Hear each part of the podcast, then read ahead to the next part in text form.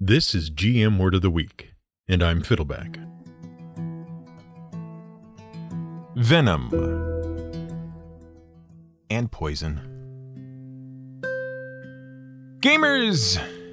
And we here at the Word of the Week are gamers. In case you somehow missed that memo, gamers are always looking for an advantage, always looking for an edge.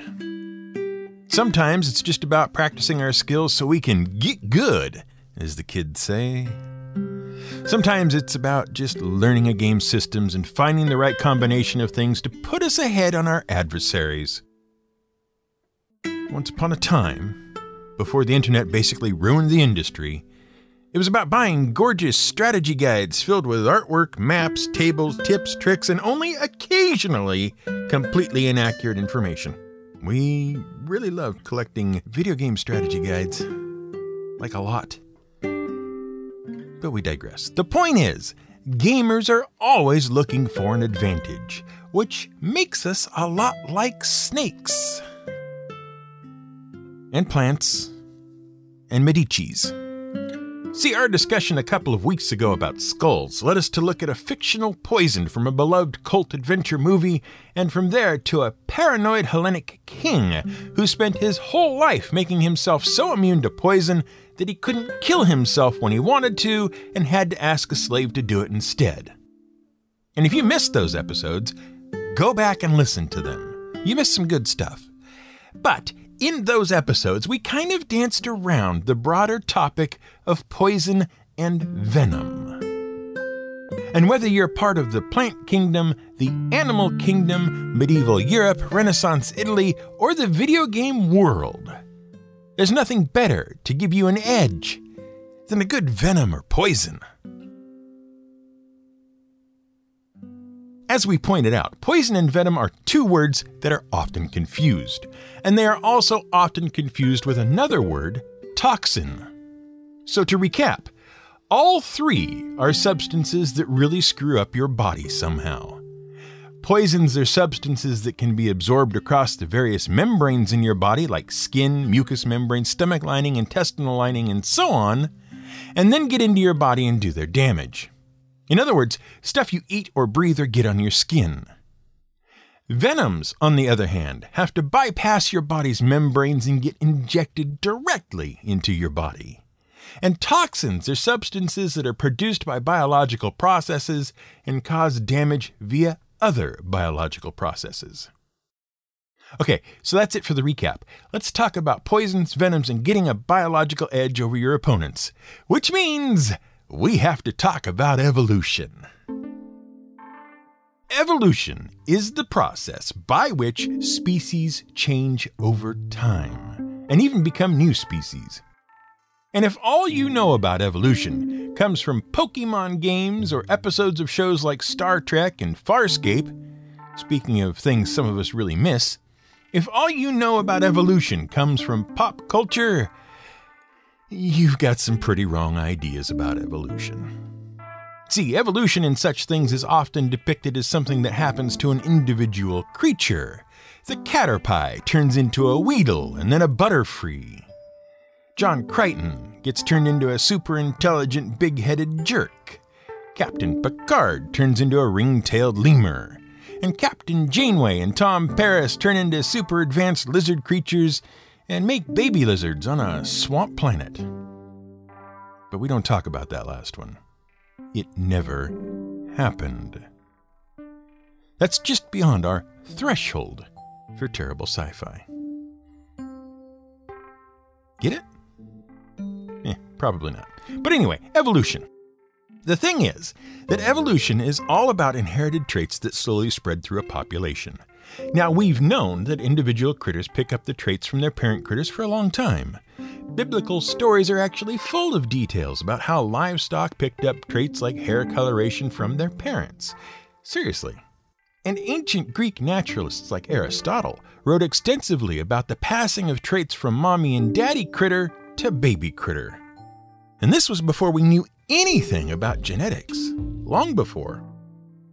Moreover, once Carolus Linnaeus in the 1700s started building his classification system for all living things based on breaking them into broad groups and various subgroups of growing specificity, you know, kingdom, phylum, class, order, family, genus, and species, and scientists like Comte de Buffon, Erasmus Darwin, yes, that's the granddaddy of you know who, and most notably John Baptiste Lamarck once we started classifying species and looking at the fossil record, we discovered that species of animals changed over time. And we began to suspect that various very different species shared common ancestors.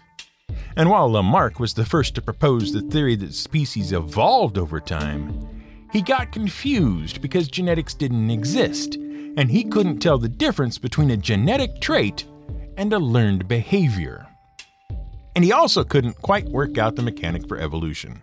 It wasn't until Alfred Russel Wallace and Charles Darwin started working together, with evidence gathered by Darwin during various trips around the world, that anyone worked out how evolution could work.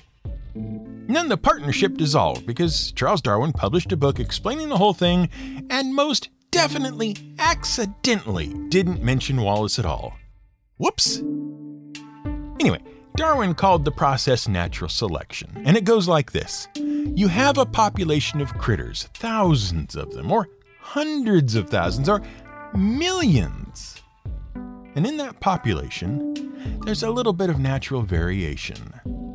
Some are taller, some have longer beaks, whatever. But that means some of those critters have an edge over the others. They can reach leaves in the trees others can't, or they can see predators coming in the tall grass because of their height advantage. Or they can get the juiciest grubs from the deepest holes in the trunks of fallen trees with their beaks. The critters that have that advantage are the ones to flourish and thrive. The others end up struggling. They kill each other fighting over the low bushes, or they get eaten by sneaky predators, or they can't find enough grubs. The disadvantaged critters die before they can have babies, or they have fewer babies because they are unhealthy, or their babies die because they can't feed and protect them. Meanwhile, the advantaged critters have lots of healthy babies who inherit their traits. And when that generation grows up, due to some natural variation in the population, some of them are advantaged and some of them aren't. So the cycle repeats. And after generations and generations go by, the species now has really long necks, or really long beaks, or saliva that is so loaded with proteins that screw with the bodies of other critters that they don't have to chase anything anymore. Which is good because they can't compete with homeothermic critters. Which is exactly what happened in the case of some of the most famously venomous critters in the world. That is, the venomous representatives of Kingdom Animalia phylum Chordata, class Reptilia, subclass Squamata, suborder Serpentes. We're talking about snakes, and specifically, we're talking about venomous snakes, specifically those of the family Viperidae. The vipers, those of family Elapidae, cobras, mambas, and adders, and those of family Colubridae, which is a messy pile of snakes that Biologists couldn't quite fit into other groups, so they lumped them all together. And the story of venomous snakes starts over 100 million years ago, when snakes started to evolve from lizards. Now, members of class Reptilia are different from class Mammalia, mammals, like you and me and cats and bears and mice and things. They aren't homeothermic. That's a Greek word that means same temperature.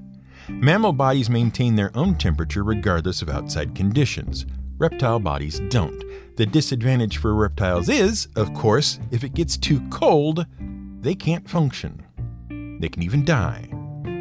The advantage is that mammals waste a lot of energy heating and cooling their bodies, so they have to eat a lot more. When the world was a lot hotter, this was just fine. Reptiles and their ancestors could suck in heat from the environment, eat occasionally, and sleep the rest of the time. But when the world started to cool and started to drop into an ice age like the one we're still in today, and mammals started to dominate the scene, reptiles were at a distinct disadvantage. Unless the weather was really warm and they were really hot, they couldn't keep up a chase very long, nor stalk for very long, nor fight for very long, or do anything for very long. What they really wanted to do was sit still and conserve their energy, and then strike. The problem was, unless that strike killed or disabled their prey in one shot, their prey would flee and the reptile would be out of luck and out of dinner. Now, the thing about eating is that you have to take whatever you eat and chemically reduce it into useful individual molecules that you can use to fuel your body. And that's a very complicated process. So, all heterotrophs, living things that eat to live, have various chemical tools to help them do that.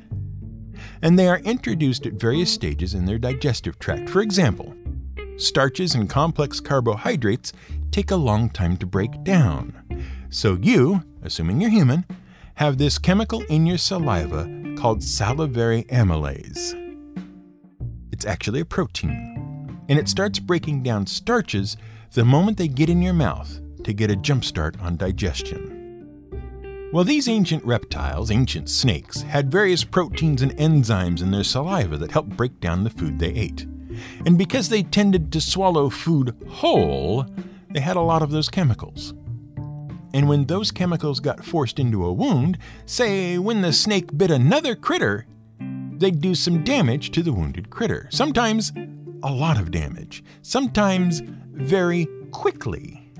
And so it was that the snakes who produced a lot of those proteins in their spit and whose teeth were slightly more grooved or whatever, they would bite something and the thing might pass out or die right then and there. And they wouldn't have to hold their prey until the life went out of it, or risk missing out on dinner because they didn't deal a critical hit on their bite. Now apply evolution over thousands or millions of years, and you've got a creature with a distinct edge. Broadly speaking, snake venoms can be divided into three different types, and that's based on the specific cocktail of toxins in the venom. See, snake venom is an injected form of snake spit that is produced in modified salivary glands and secreted into grooves or hollows in the snake's fangs. But the saliva contains a soup of different specific proteins and enzymes.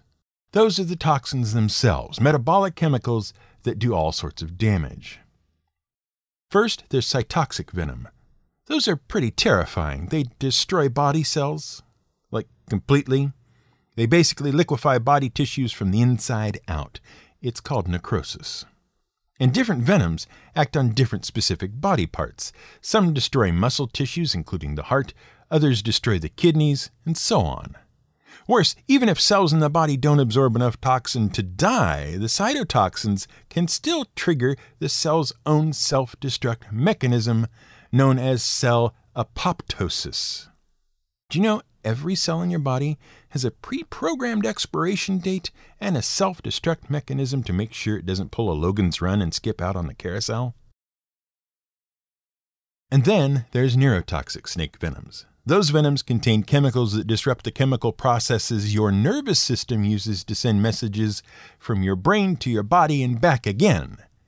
The upshot of that, or, or downshot if you're not the snake but the snake's food, the upshot of that is paralysis. Without your nervous system, you can't make your muscles work. And that can include the muscles that, you know, help inflate and deflate your lungs.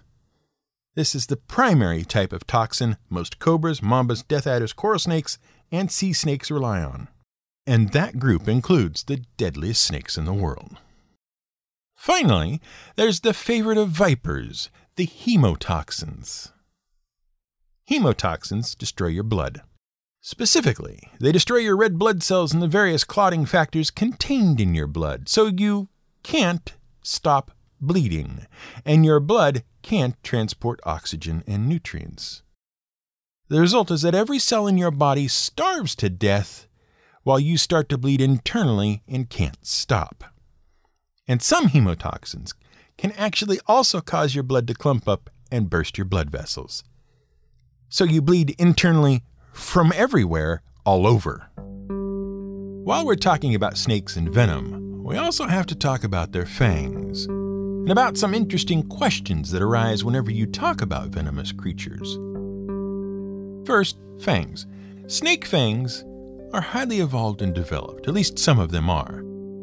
The colubridae snakes have the simplest fangs, though. They just have grooved fangs that provide a channel for their venomous saliva when they bite their prey, which is why they bite, hold on, and chew on their prey to make sure as much venom as possible gets injected. It's a pretty unreliable system. That's why they are the least dangerous of the venomous snakes, on average. The Elapidae, cobras and mambas and adders, have fangs with closed ducts running through them. And those fangs are hooked up to their venom glands. They bite and hold on and chew to squeeze as much venom as possible into their prey as well. But the delivery is much more reliable.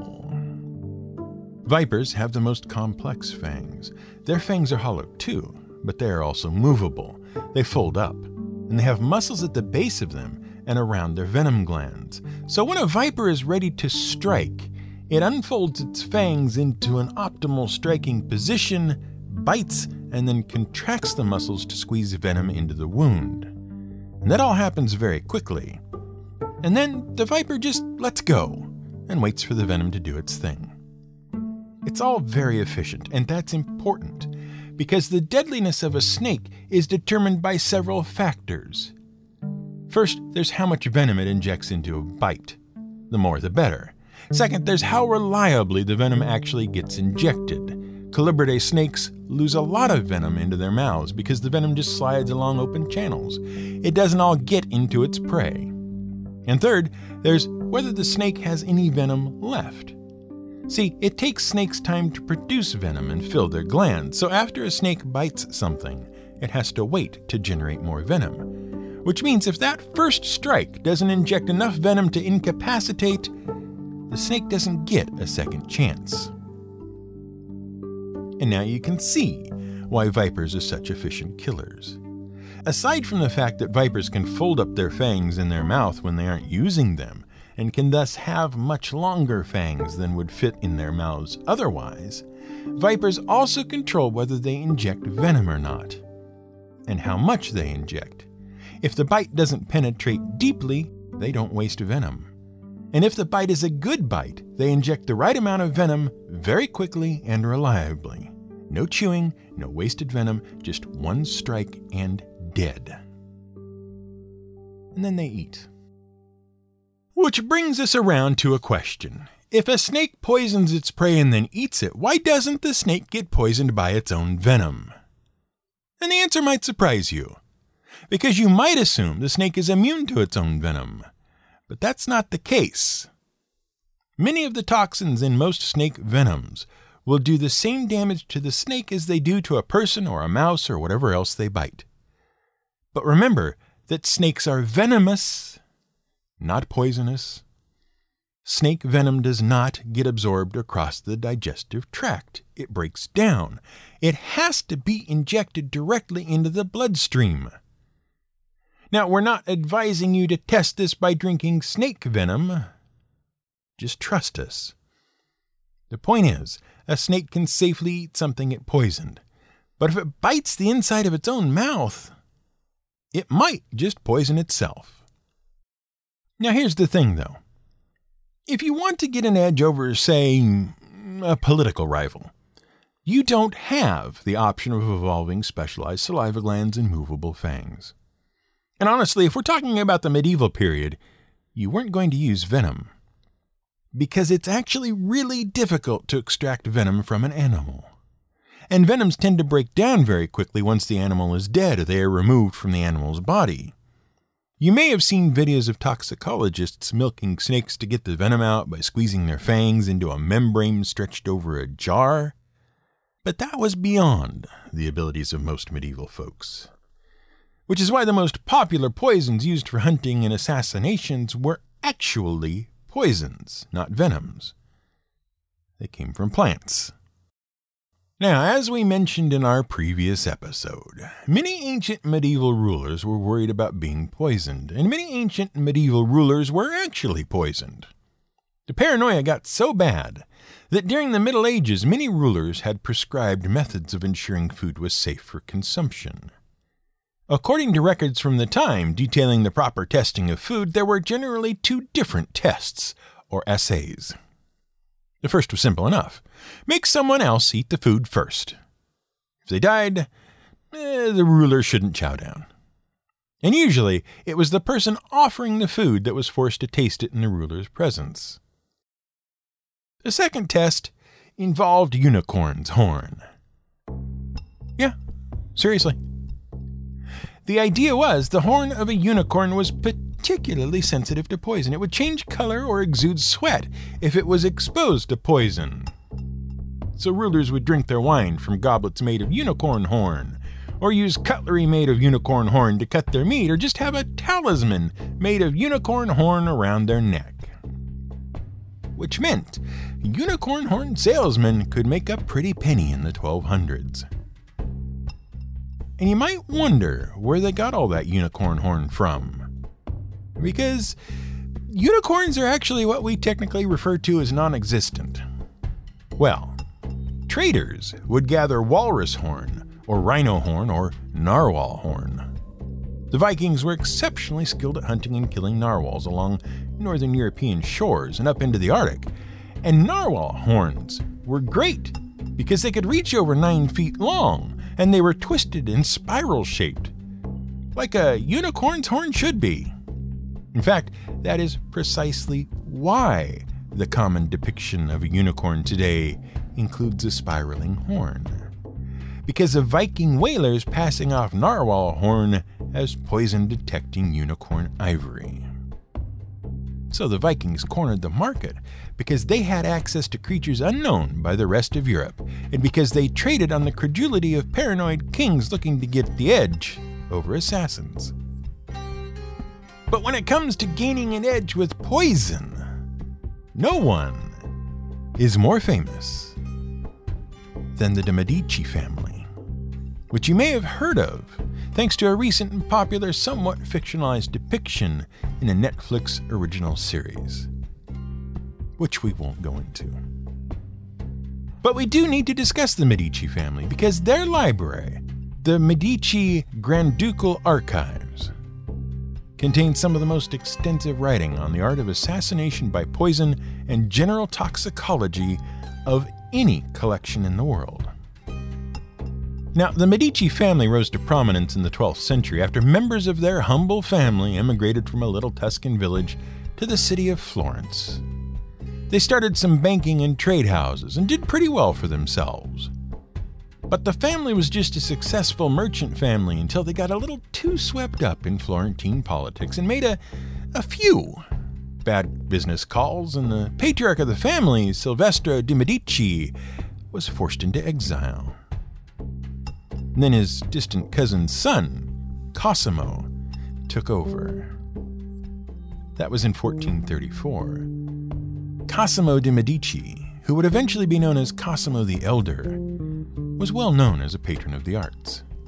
And he funded many great artists, and he and his grandson, Lorenzo, became so generous with their patronage for folks like Donatello and Fra Angelico and Leonardo da Vinci and Michelangelo, who built their family tombs, that they basically funded the entire Renaissance and the namesakes of three of the four Ninja Turtles and Florence flourished under their rule.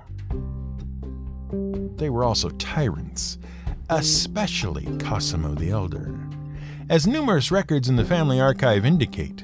One interesting letter written by Cosimo to an anonymous tipster included notes about when and where political arch rival Piero Strozzi liked to stop for wine, and what kind of wine he drank, and what might be added to the wine to end the rivalry permanently and terminally. Cosimo's son, Francesco, is suspected of poisoning his older brother to ensure Francesco would become next Archduke of Florence. And there's some pretty damning evidence in the archive.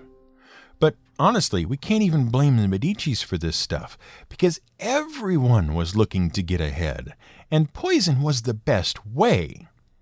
The son of King Philippe II of Spain was nearly poisoned by his own son in 1568.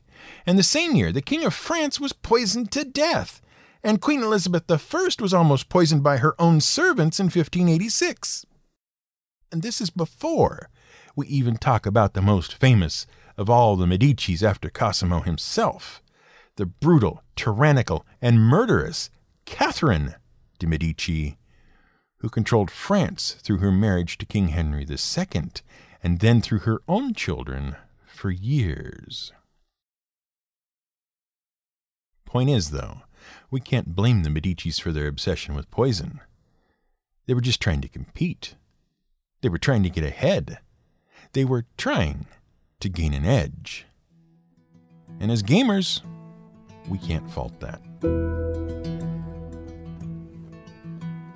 This has been GM Word of the Week. It's written and researched by The Angry GM and produced by me, Fiddleback. You can support us on Patreon at patreon.com slash gmwordoftheweek. You can find more at gmwordoftheweek.com and theangrygm.com.